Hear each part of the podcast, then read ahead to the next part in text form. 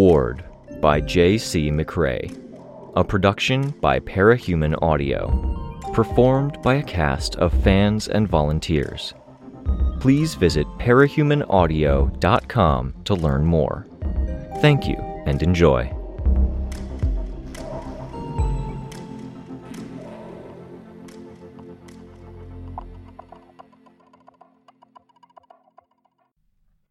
Arc 14 Breaking, Chapter 6.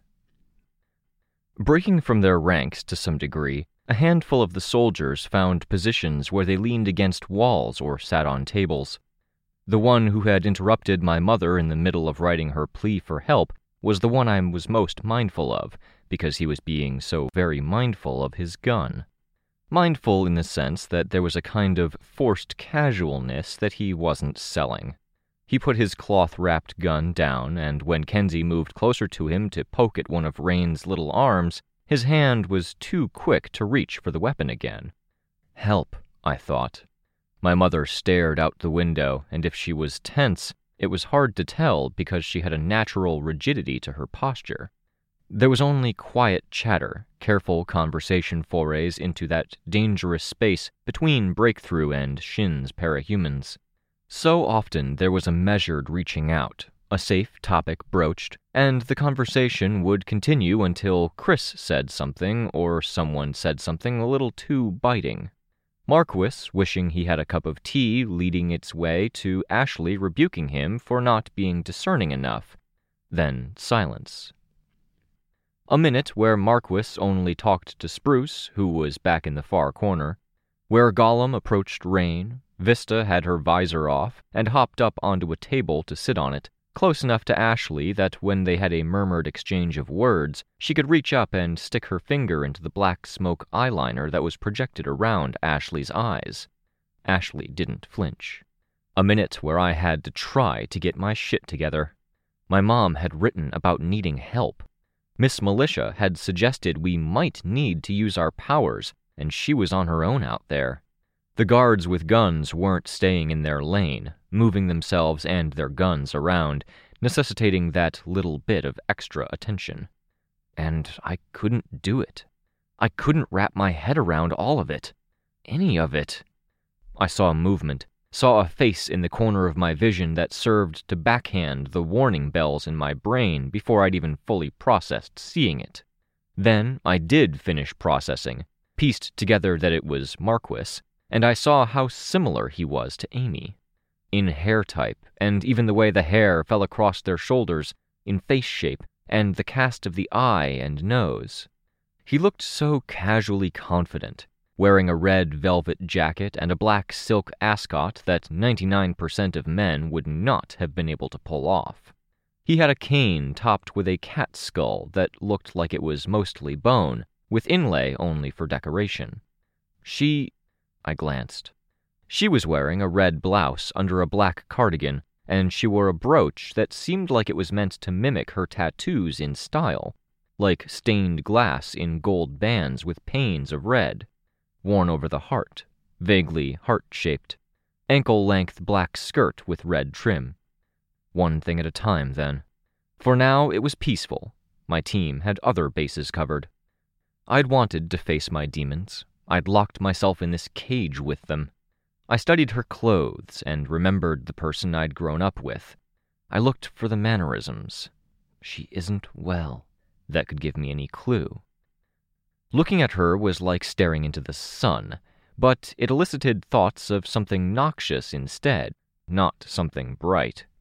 Ankle length because she'd never liked short skirts or pants that hugged the leg self conscious about the shape of her legs, despite the fact that they'd been fine. Even now, past the end of the world, little things held true. To stare into the sun was to do permanent damage to the retina. To face her down was something more guttural. A feeling at the hollow of the collarbone, an ugly feeling that made me worry there would be a similar kind of permanent damage. I wanted to expel it somehow, exorcise it, to vomit, to say something foul, to say the simplest thing ever from the part of me nearest to the center. I'd grown up telling my parents I loved them.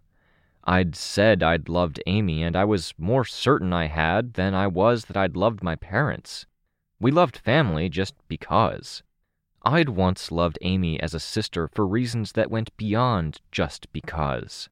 Because she'd had my back and I'd had hers. And because we'd both been fuller, richer people in each other's company. But nothing quite mirrored the feeling I was wrestling with now more than my third time with Dean. Because I had loved him.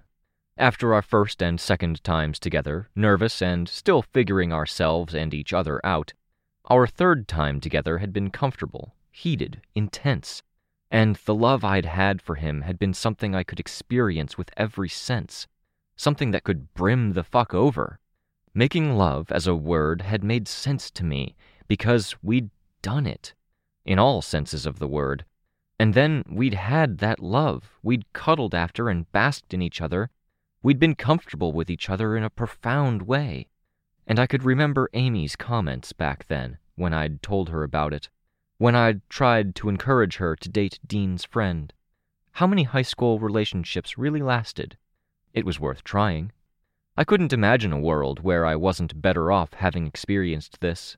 How many times had we broken up and gotten back together? she'd asked. Three. Didn't that make me worry? she'd asked. No. His parents didn't love each other and might not have even loved him, and my parents were Mark and Carol fucking Dallon. We were parahumans, and none of that mess was easy. When he'd been given the unique ability to resolve conflicts by laser punching people with emotion and reading their feelings, I'd been handed the conflict resolution ability of breaking people. Neither of us had been able to use our innate, shockingly powerful capabilities on each other. Of course we'd bounced off each other, but love drew us back in. Each time a couple of the romantic illusions were shaken off, and romantic realities replaced them. We'd had to learn to communicate, to figure each other out. That one night with Dean had redefined things for me, something I'd carry with me always when it came to putting ideas to the word love. And, because it was the elephant, the abomination, in the room, I would think of years spent pining. A love I knew and had known was fake and manufactured that stayed with me for two years, threatening to wash away and taint every other kind of love. Now, the mirror to that. In an uncomfortable, vaguely alien world, surrounded by coldness and restrained tension, staring across a gap and feeling emotion somewhere between disgust outrage, and betrayal roiling inside of me, I could genuinely say I hated her. I looked away, out the window, and there was nothing there. Only snowdrifts, glass opaque with the snow that rested against it, and vague shapes of buildings. Maybe there would be more of a view when the wind died down. I looked at my teammates instead, and they were doing their duty, holding their own, being good, keeping an eye or an ear out, Vista was helping Tristan keep an eye out, her hands folded over the top of a chair leg that jutted up beside her, chin resting on hands. She was more worried for Miss Militia than anyone, I suspected. Tristan, Vista, and Kenzie were making sure Miss Militia was safe. If something happened, we could spring into action. But looking at my team meant they looked back, and I wasn't sure I wanted them to see my expression or read something into it. For this moment, I held it together. If Sveta or Ashley tried to be nice and help me, then that would jeopardize that stability. And if I wasn't looking in Amy's direction, wasn't looking out the window, wasn't looking at my team, I looked at the guards. A few of them looked at me with that same hate I'd so recently found so painfully clarified. They reminded themselves of their guns, I was left to wonder if they'd be any more ashamed than Yosef if they ended up gunning us down. I couldn't stare them down without worrying about provoking violence, much as I couldn't look at my team without worrying about provoking kindness. Nowhere for my eyes to sit.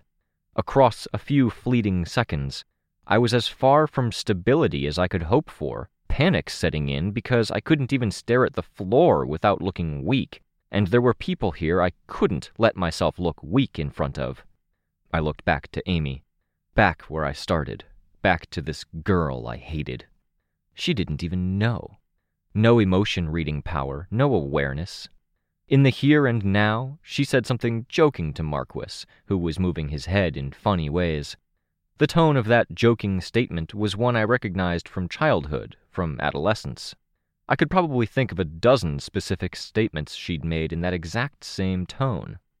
I hated her more because she smiled, joked, and maybe forgot I was in the room. Marquis moved his head, and she moved her head, sitting up to try to see what he was seeing. It meant she looked in my direction, looked at me, and the partial smile she'd maintained as part of her joke or interaction with Marquis fell away. Their heads were turned to similar angles. Shadows fell across their faces in similar ways. Do you need something, Marquis? My mother asked in what I processed as her you're in deep shit tone from my childhood. A haircut, Chris said.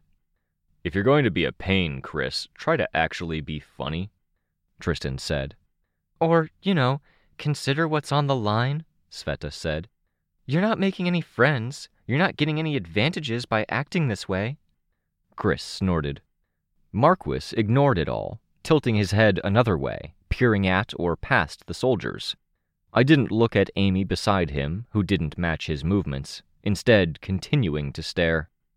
Marquis looked at my mother, and my mother looked away. He got around to answering her statement. I was wondering how they were doing in there. I'd come over, but I won't intrude. Intrude. This greenhouse patio we were situated on was exactly the wrong shape for discussion, resolution, or for opposed elements to be crammed inside without difficulties. The hall where the discussion, debate, the whatever had been, it had been open and spacious, allowing five representatives and their retinues, and us, a guest, to all gather with a comfortable amount of space between us, the guards arranged around the perimeter. This was not that. My inability to even find a place to rest my gaze was an extension of the way this was laid out. This was a space that was too long, where tables and chairs against one wall became a barricade that ate into the space that could be occupied, something that demanded effort or maneuvering in order to clear a space to sit on. Once situated at that edge, it was hard to be next to others, to huddle, to turn to face the person beside you without looking through a nest of chair and table legs. And it wasn't our space, so we couldn't exactly rearrange anything or everything. It was impossible to create a space for actual discussion in here, where we weren't talking past people.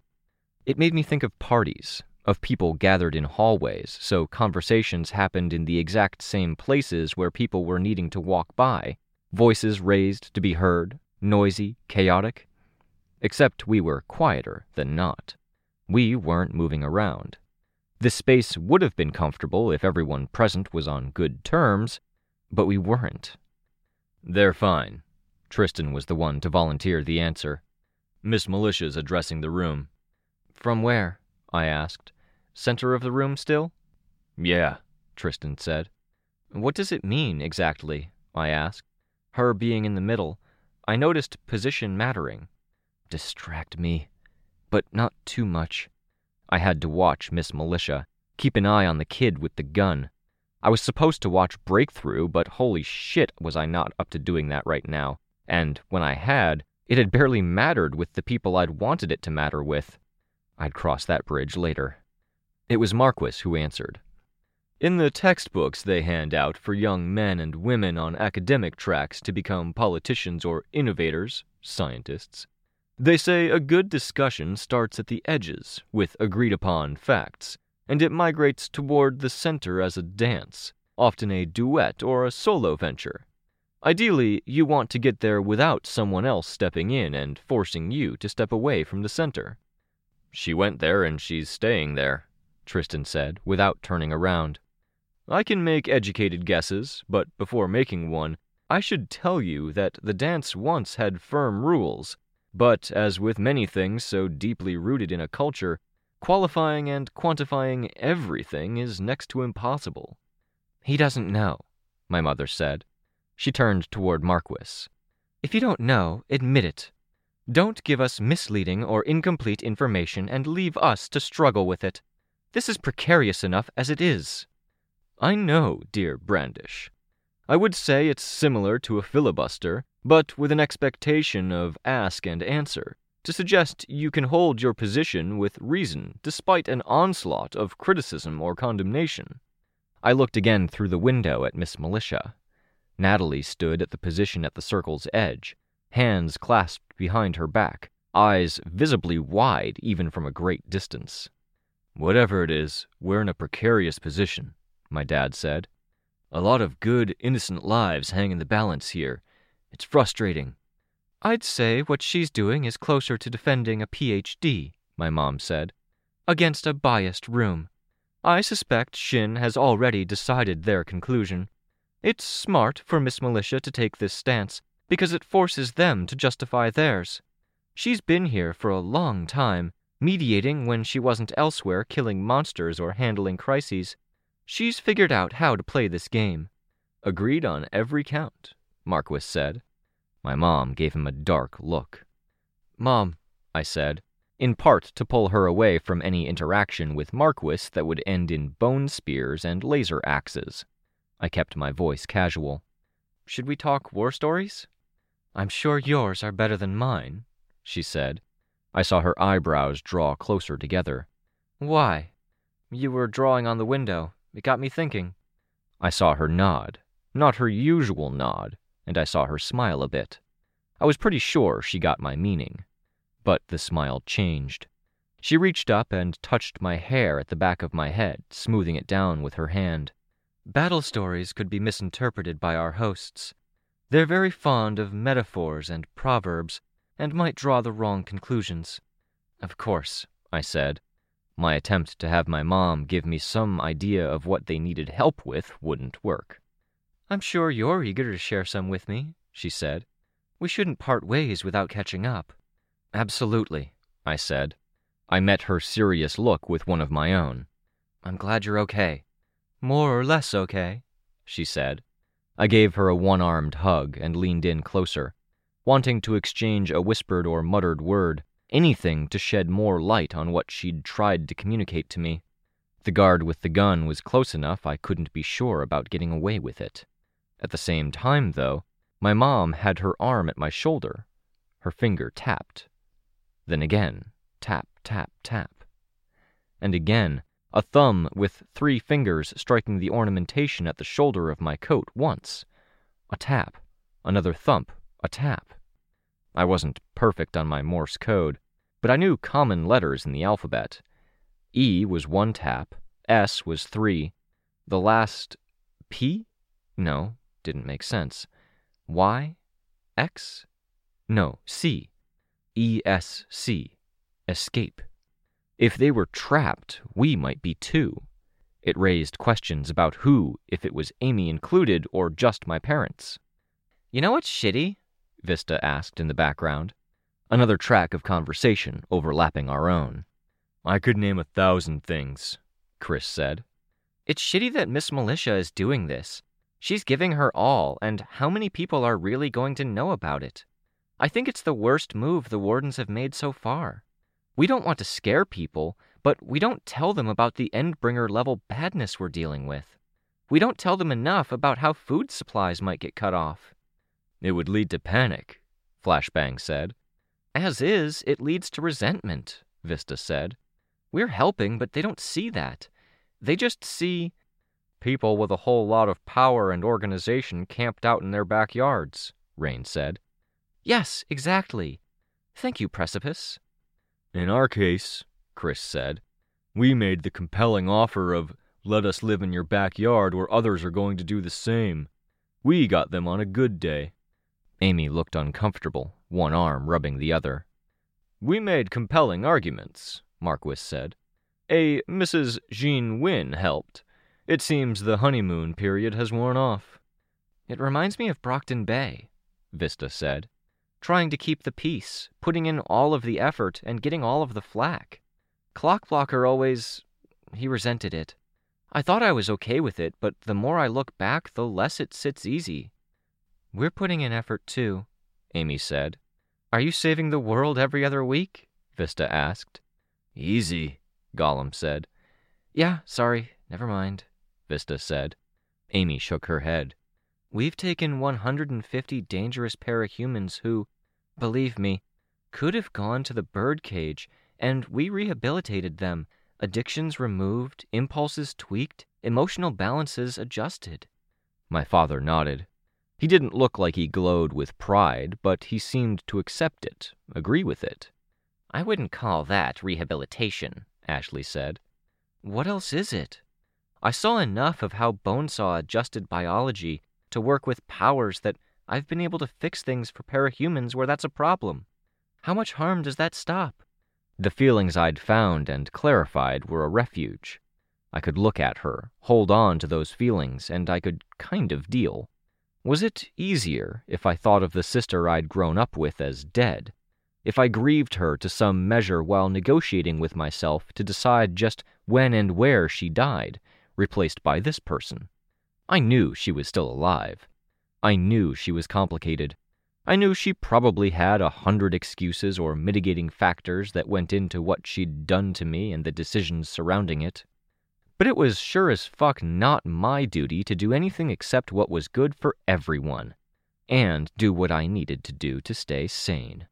Do they know what you did, that Gary Nieves mentioned? I asked. Sveta drew closer to me. I kept an eye out for the ear tug. My ex sister opened her mouth, then closed it. They? Marquis asked, in her place. Shin. They know as of earlier today, Marquis said. Can. can I hear it from her? I asked. Does it make a difference? he asked. Amy reached out, touching his arm, and he moved aside at her bidding. Shin knows? I asked. Yes, she said. We need to know too. What happened when you repeated old mistakes? I saw her head shake a bit, turn to look away. You don't get the option of not answering, I said. She stopped where she was. She looked at me, wider eyed. We're technically a sovereign nation, Chris said. We have lots of options. Shut up, Chris, I said, without looking away from my ex sister. Shut up, Amy's voice was faint. Not now. Chris slouched back in his chair, long arms draped over the arms, long hair in his eyes. I pressed. You have to tell us. If nothing else, you tell me. Because you have zero right to keep anything like this from me. Again, that look on her face. Marquis answered. You wanted us to keep our distance. Fine. We went to another world. I went with her to keep an eye on things. Now you want to be informed about every happenstance? If I'm asking, yes, I said. And you're not part of this, Marquis. Please stand down. I'm her father. I'm the only family member she has ever had who has at least consistently tried to support her through the good and the bad. I'm not about to stop now. No ear tug from Sveta. Should I have picked someone who wasn't as close to the Amy fiasco to monitor me? I looked to Vista, and Vista was silent. No signals, ear tug, or otherwise. By intervening and interjecting, you are making things less good, Marquis, I said. I want the facts from her. That's our best road to a positive place. Aren't facts better from a more objective source? Marquis asked. I may be the best you get. I don't know or trust you, I said. I was mindful that guards might be listening. You've been level and fair in most things to do with Earth N. I don't have any grudges. But right now, you're not winning points with me. And if I get answers, I want to hear them from the mouth of that person. I grew up with them, and if a lie comes from that mouth, at least I'll know it. Hate was a harbor, a refuge. I could take conflicting feelings and bury them in it. I wasn't sure I cared if she died. I might have been relieved, even, Hate was dangerously close to love in how passionate it was, but never in my love for her, or for Dean, or for any teammate or other family member had I ever driven forward, gone on the attack, accused. Not on this level. Even in my arguments with my mom, it had been debates and arguments from reason prior to Gold Morning and me shutting down after. New ground was safer. Amy made Marquis stand down again. I do have it handled, Amy said. I want to stress that. I want to judge that for myself, I said. Tell me. I saw her do something I'd seen too many times in our childhood, in our early teen years. I thought of it as clinging, finding an argument or idea and constantly going back to it. She'd convinced herself she had it handled, and she'd go back to that over and over, even after it ceased making sense. I had zero doubt she'd done it in rationalizing things as she did them to me. Zero doubt they played into her spiral down. She would say it again that she had it handled. You don't get to keep silent if I ask, I said, with emphasis on the I. I checked over all of the prisoners from the prison on your Earth and the leftover parahuman warlords from here. Put things in place mental checks, emotional controls, whatever they needed. Chris handled information gathering, interviews, collected a handful he thought would be useful to keep around as lieutenants? I asked. I saw Chris shrug. I don't know. Amy said. I wanted to focus on good things, peace, giving you the distance you wanted. So long as he wasn't hurting innocents and let me keep one eye on what he was doing, I didn't mind. Same checks and balances for him. And nobody's checking and balancing you? I asked. That's not fair, she said. Isn't it? This is important. This is billions of lives important. That's what you took on here. And if they're hearing from outside sources that you're unchecked and imbalanced, then that impacts everything. Like Vista said, we get dragged in to put out your fires. I have it handled. There it was. What is it? I asked. You don't get to not tell me. Out with it. She hated hearing that, which was why I kept going back to it, to hammer in at the idea she was clinging to as safety. If I didn't penetrate that safe ground, she could go back to it endlessly. With each repetition, I could see the emotional pain reach her face, her hands. Tattooed hands, with two fingers left untattooed. Replacements for what she'd apparently lost in her fight against the Slaughterhouse Nine. I wondered if there was a meaning there. She'd tattooed blood onto her hands, either consciously or not. But that little addition was like a, but not here, not with this excuse. I looked again to Sveta, to Vista, to Ashley, to Tristan. Nobody was telling me to back down. Okay, she explained. After I was done with the capes, I started on other people, victims of capes. People like, um, like the people at the Parahuman Asylum. There's a facility in your Earth's Europe. Not really like the asylum, more like a big farm where they do their best to get everyone set up to contribute to society and give them therapy, medical care, and anything else they need. For some, it's just somewhere warm and clean with animals to cuddle. Please tell me that you didn't do what you did because of me, or for me. Amy didn't answer. She couldn't meet my hard stare. My dad spoke up. When someone regrets their action to the extent that Amy regrets hers, I think everything they do ends up being affected or colored by it. That's not what I wanted to hear, I said. I helped a lot of people, Amy said, still not meeting my eyes. It seemed to take difficulty to get through it and explain it. Fucking good. But you hurt someone. Who? I asked. A young teenager with control issues, Amy said. I did too much in one week. I was adapting to new roles and trying to handle interpersonal stuff with people who had been loyal to Bianca, who knew I'd been an acquaintance of hers. I didn't listen to the little voice in the back of my head that said I shouldn't do delicate work, and I made a mistake. What mistake? I asked. She didn't answer. Amy! I'm fixing it. What mistake? It was Chris who spoke up. You know when you're drawing and I want to hear it from her. It's very detailed work, and you sneeze mid drawing and draw a big zigzag across the picture. I want to hear it from her, I said again. It's that, Chris said, except it was someone's mind and power. I might never forgive him for denying me the ability to make her admit it. What's the damage? I asked, my neck stiff from tension. Amy answered, eyes downcast.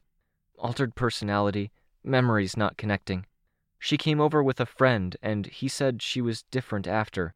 There was a gap, and the passenger wedged itself in there. When the passenger butts in, it saves over your work, and the undo button on the metaphysical keyboard stops working, Chris said. She, I said. At least tell me it's not some blonde girl. I saw the way both of my parents looked at Amy, how Amy seemed confused for one second, then processed what I'd said. Holy shit. I'd guessed right. I'd have been lying if I said I didn't feel some justice in seeing the pain in Amy's face. That you're not being that redundant while you're repeating old mistakes? Unnecessary. Maybe the only thing I'd regret saying so far. Words just to cause her more pain. That doesn't have anything to do with anything. Amy said it in a hollow way, with no energy or emotion backing the words. And I really hadn't wanted to be right, to have any character trait to put on this victim. Not yet. Suddenly, I'm really glad I didn't ask her to look after my battle scars, Sveta said. That's not. Amy started. Her expression changed, wounded. I thought we got along, Sveta. A long time ago, Sveta said. You guys are making this out to be like I haven't changed. Like it's a repeat incident, and it's not, Amy said, and her voice was firmer, almost angry. I'm handling this, okay? It was one mistake that erased a person's personality, I asked. One mistake, and I have a support structure in place. I'm not spiraling out.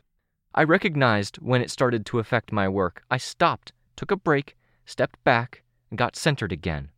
It's why progress with mom is slow. The word mom sounded so alien from her mouth. It's affecting your other work? I asked. It was, so I stopped, she said, like it was the simplest thing in the world, like she was explaining things to someone who wasn't listening. Affected it how? Minor slip ups. Slip ups like minor personality erasures, or no, things in my subconscious crept in, or I got placements wrong, or I colored outside the lines a bit. But I recognized the pattern. I stepped back, recovered, and fixed the superficial errors. She's not well, my mother had said.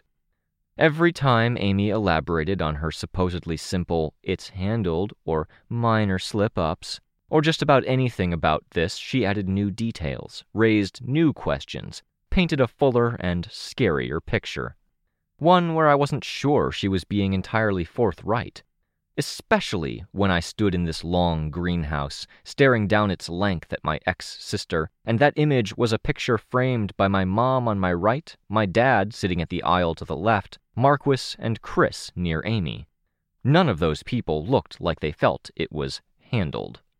I looked away from that scene. I didn't want to get carried away. No ear pull from Sveta. She just looked horrified.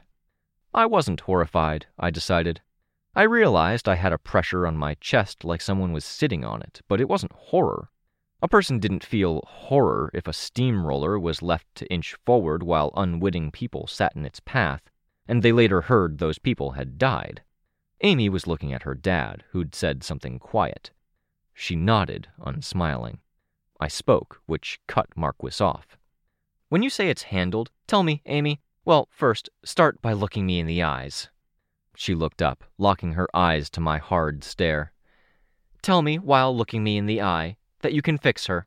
No slip ups, no minor coloring outside the line casualties, whatever the hell that's supposed to mean.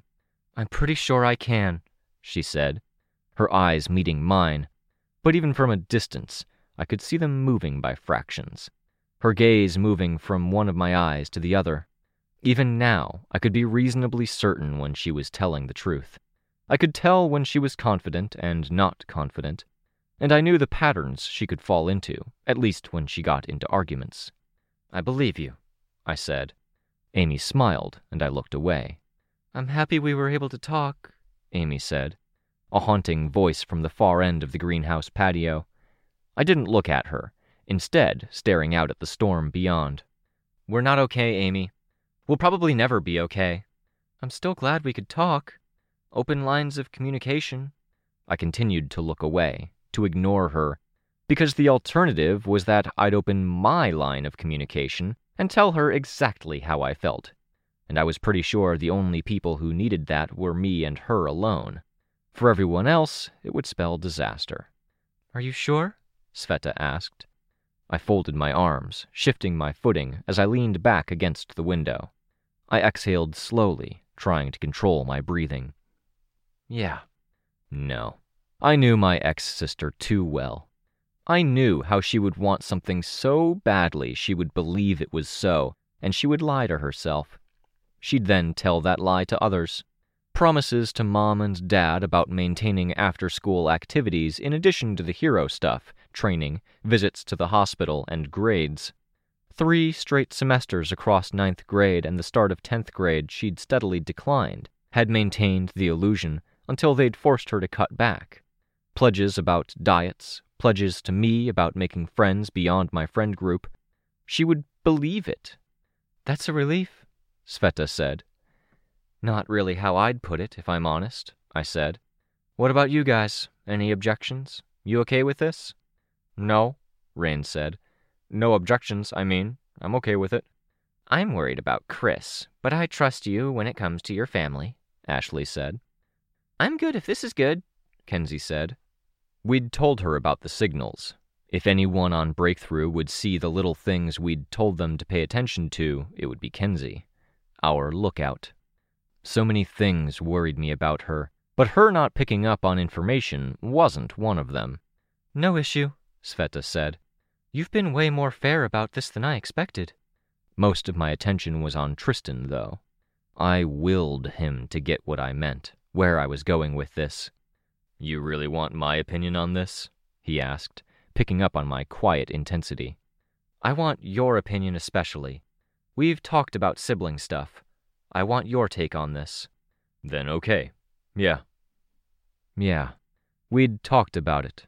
Permanent solutions, if we had to. He was in agreement. It was in the cards, at the very least. I'd rather the wardens had more oversight here, I said. Chris spoke.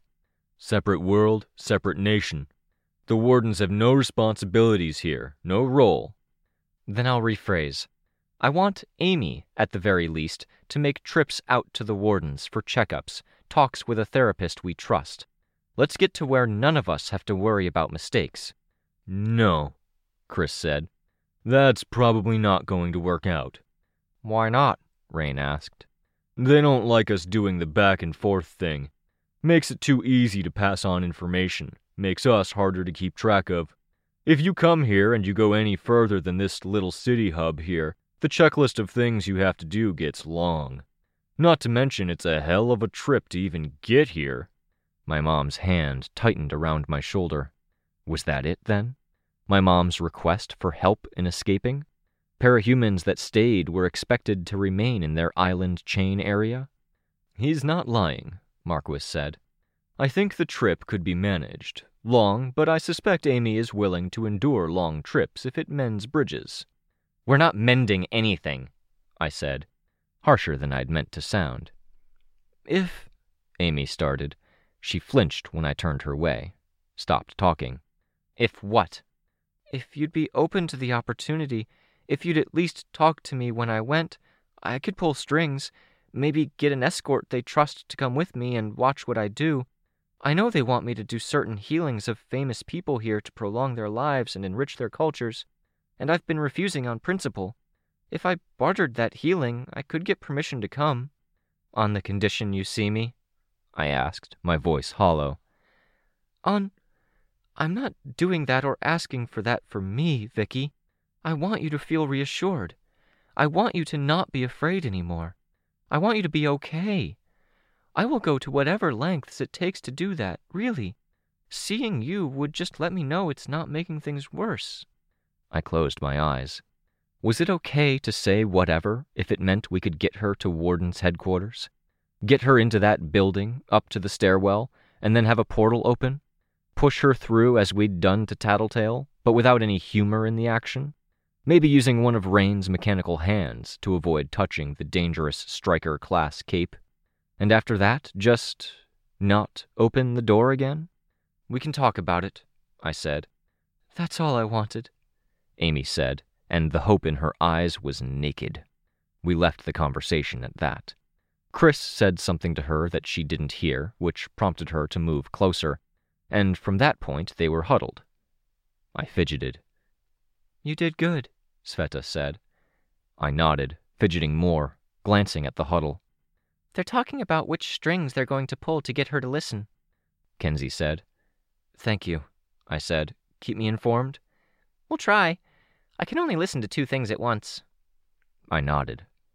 In the other room, one of the scribe boys was standing closer to the center, reading from his little notebook.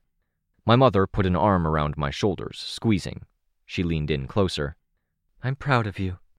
I smiled, and the smile was a lie. Amy, too, smiled. I couldn't reconcile that. I couldn't make peace with it. She'd done it earlier, while chatting with her dad, and it bothered me. She was in a good mood, and it was largely because she'd succeeded in lying to herself and thought she'd succeeded in lying to us. She'd broken someone, and I wasn't confident she was confident in fixing that someone. She had her little lie, and so did I. She entertained a world where what she'd done was fixable to that blonde girl, to me. She'd tried to convince us. I offered a middle ground. Not forgiveness, but talks, a balance, and acceptance of what she was doing. That was my lie, because I couldn't bring myself to. We'd run it by the wardens at the next opportunity. It wouldn't be my team's biased take on it. Other hero teams would hear the situation, listen to Kenzie's recordings, and then decide if it was appropriate to dispose of my ex sister and cast her into another world alone with no plans to retrieve her. Would there be pushback? Probably. A lot of this hinged on my knowledge that Amy had been lying about how certain she was. If there was pushback, maybe a test. If she couldn't fix this person she'd altered, she was too dangerous. If she could, I'd back down. We'd have to give her a chance first, use every resource to get her to a stable place for this person's sake and for absolute fairness. After that, if it came down to laying down the ultimatum and what was at stake, then I couldn't imagine a world where she rallied and performed better, fixed this girl and saved herself. She didn't handle pressure well. There was a knock on the door. Guards moved to either side of the doorway, parting the way. If you'd rejoin us, Lewis asked. We have some things we'd like to address. Slowly, the room filed out. I was relatively close to the door, so I followed behind Tristan. My mom came with me. I glanced back, in part to check that Amy wouldn't try to touch me while my back was turned, like she had at Breakthrough headquarters. Again, that fucking smile. I stopped, pulling to one side and letting my mom walk on. The rest of the group filed out, with the middle section mingled between Ashley, Marquis, my dad, and Chris. Amy was at the rear, escorted by Spruce. She saw me, stepped closer, and I stepped back, maintaining a safe distance. I knew it looked bad, that we were trying to massage a peace, but I wasn't insane. What? she asked.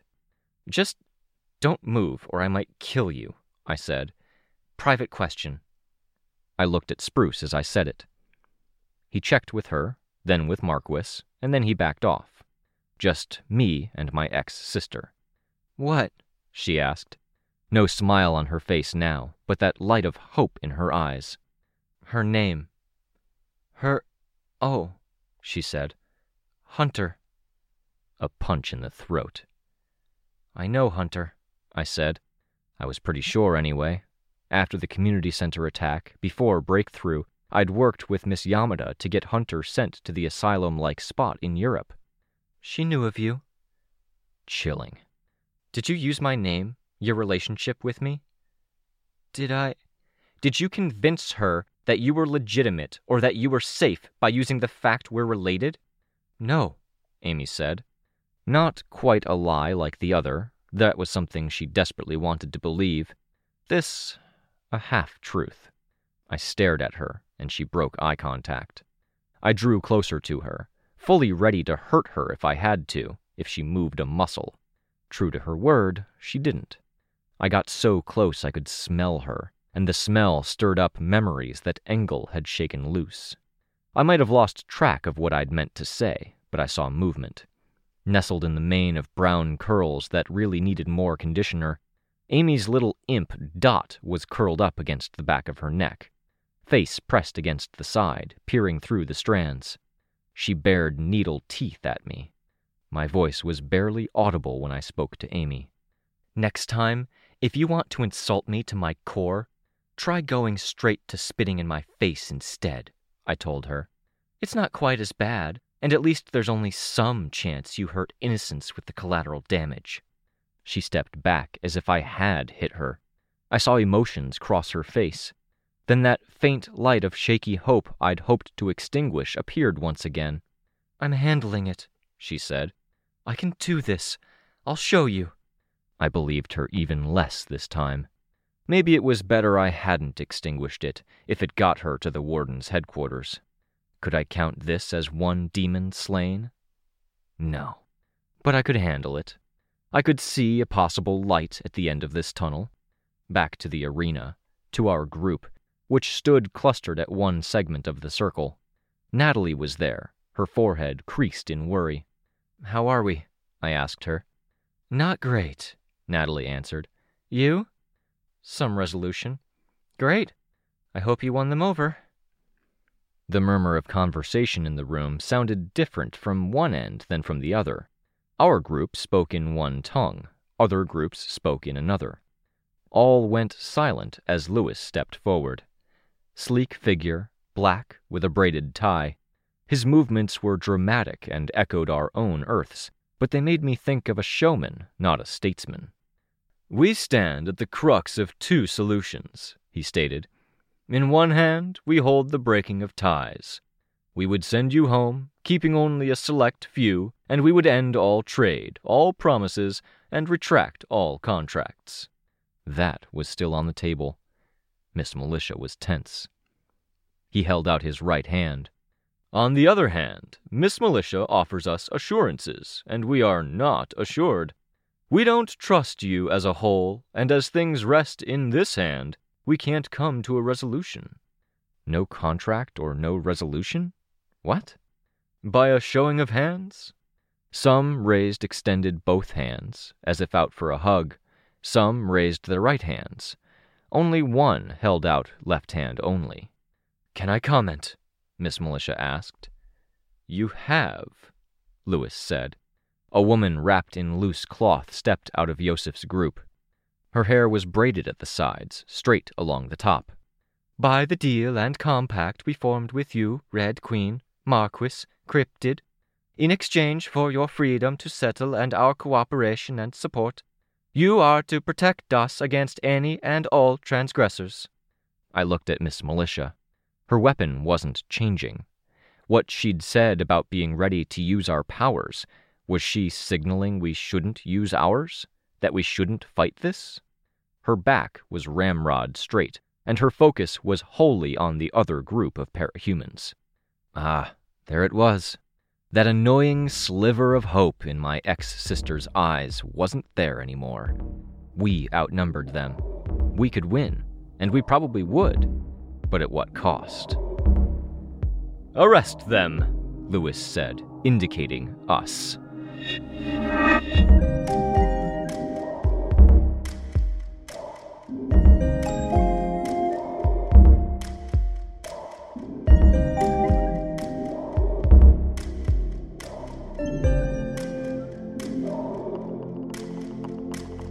This was a production of Ward by Parahuman Audio. Ward and the Parahuman stories are written and owned by J.C. McCrae. You can find the original text and support the author at parahumans.net. For more of the Ward audiobook, as well as other community works, please visit parahumanaudio.com. Music for this chapter was by Evan Witt. Find out more at wittynotes.com. Editing by Icarus Fallen. Narration by Robert Rain Ramsay. Find more of their work at our website. Thank you for listening.